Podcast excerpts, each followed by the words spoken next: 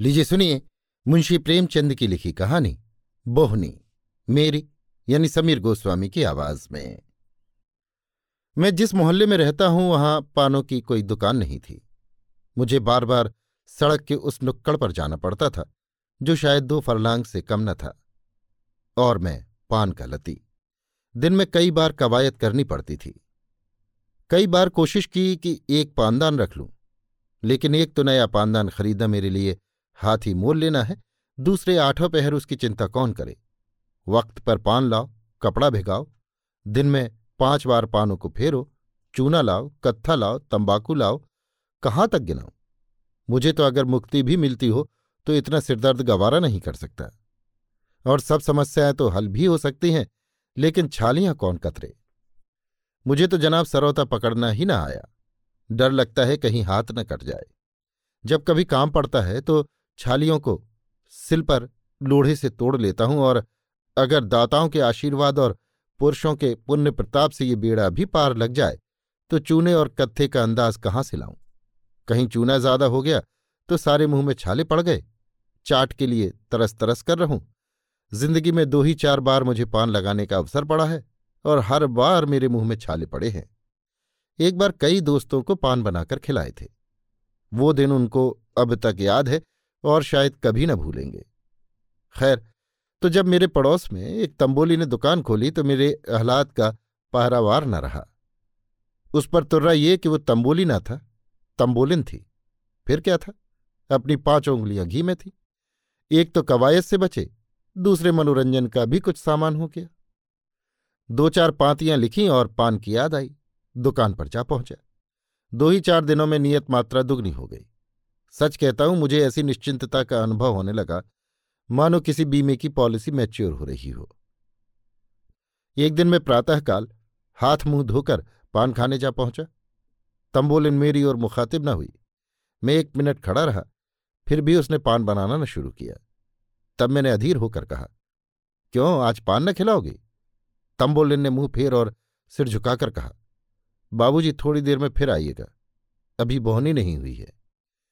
मैंने जेब से पैसे खनखनाकर कहा तो मैं उधार कब मांग रहा हूँ? एक पैसे की बोहनी ना अच्छी हो तो दो की सही? तंबोलिन ने फिर भी सिर गड़ा लिया। मैंने देखा कि उसकी कपोलों पर लाली दौड़ गई। वो हिचकती हुई बोली बुराना मानो बाबूजी, तुम्हारे हाथ की बोहनी अच्छी नहीं है। कल तुम्हारी बोहनी हुई दिन भर में केवल आठ आने पैसे आए। परसों भी तुम्हारी ही बोहनी हुई थी, कुल छह आने मिले थे। नरसों पंडित जी की बोहनी हुई थी। दोपहर तक सवा रुपये के पैसे आ गए थे। साँझ तक साढ़े तीन की बिक्री हो गई। इसमें तो कोई संदेह नहीं कि दुर्भाग्य पर मेरा एक आधिपत्य है। इस क्षेत्र में मेरा कोई द्वंद्वी नहीं। लेकिन उस दिन तक मुझे न मालूम था कि मेरा दुर्भाग्य इतना सर्वव्यापी है। बहुत झेपा अपना समूह लिए लौटना ही चाहता था कि उस रमणी को मुझ पर दया आ गई। तुरंत पान बनाए और मुझे देती हुई बोली आप आए ही हो तो बाबूजी पान खाते जाओ। भाग्य में जो कुछ होगा मिलता ही रहेगा। किसी किसी का हाथ ही ऐसा होता है। मैंने पान तो खा लिया, पर इतना बड़ा कलंक अपने माथे कैसे लगा रहने देता? मन में निश्चय किया कि इसे अवश्य मिटाकर छोड़ूँगा। अपने घर में आकर बैठा ही था कि एक मित्र आ गए। बाज़ार शाक भाजी लेने जा रहे थे। मैंने उनसे अपनी तंबोलिन की खूब तारीफ़ की। वो महाशय रसिक जीव थे।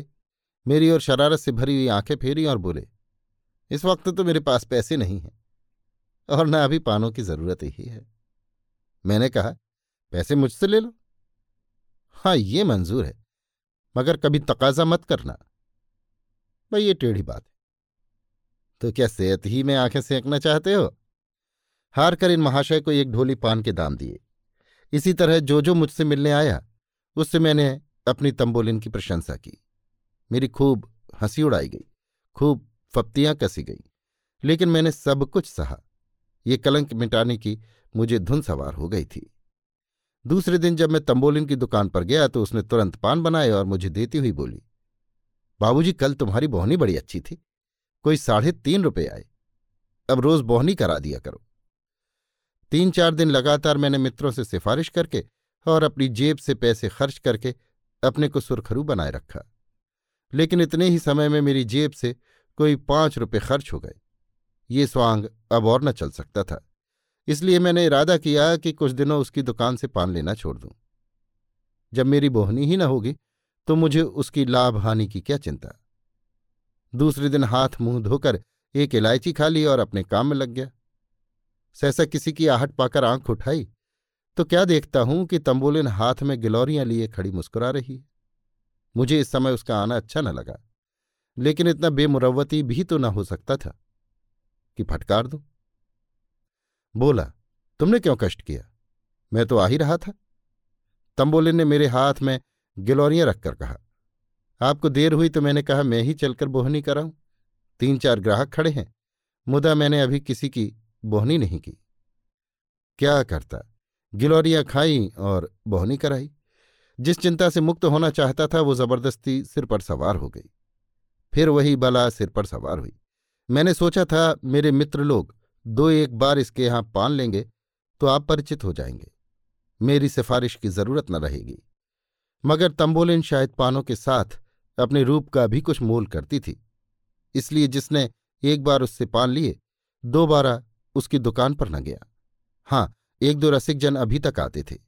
वे एक पैसे में पान और रूप दर्शन का, दोनों ही का आनंद उठाकर चले जाते थे।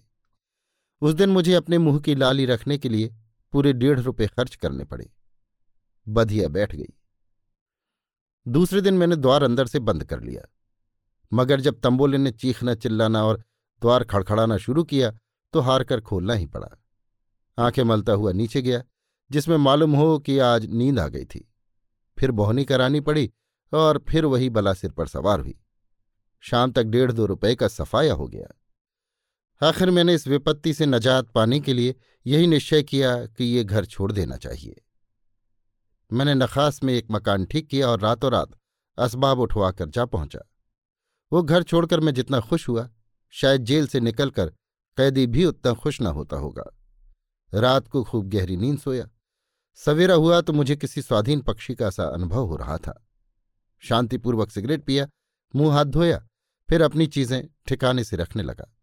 मेहरी का भी कोई प्रबंध न था। कोई होटल भी भोजन करने के लिए ठीक करना था।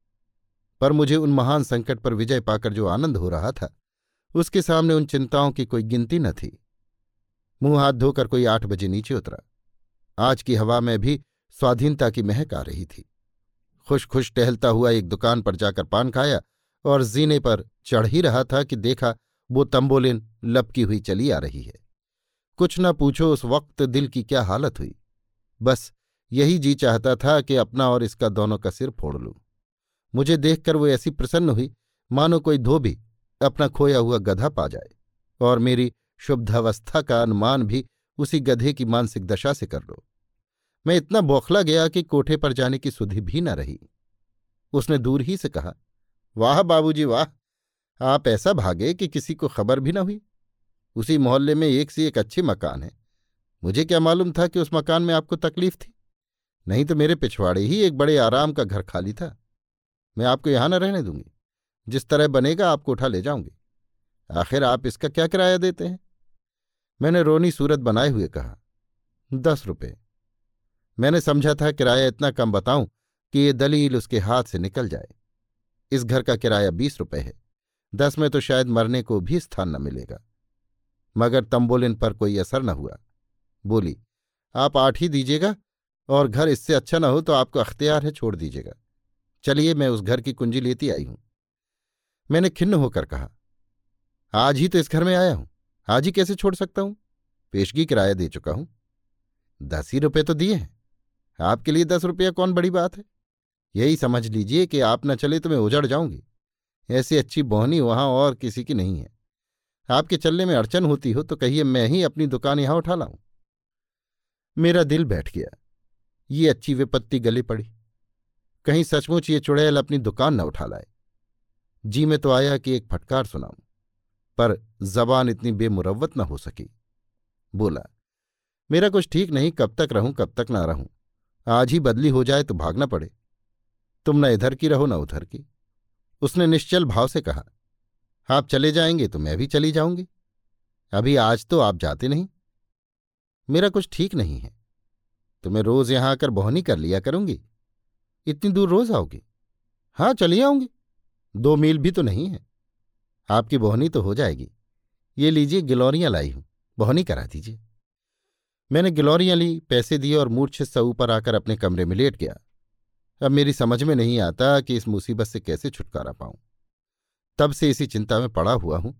अक्ल कुछ काम नहीं करती। सुरखरू भी रहना चाहता हूँ, बेमुरवती भी नहीं करना चाहता, और इस विपत्ति से मुक्त भी होना चाहता हूँ। अगर कोई सज्जन पाठक मेरी दयनीय दशा पर दया करके कोई ऐसी युक्ति बता दे तो जीवन पर्यंत उनका कृतज्ञ रहूँगा। अभी आप सुन रहे थे मुंशी प्रेमचंद की लिखी कहानी, बोहनी, मेरी यानी समीर गोस्वामी की आवाज़ में।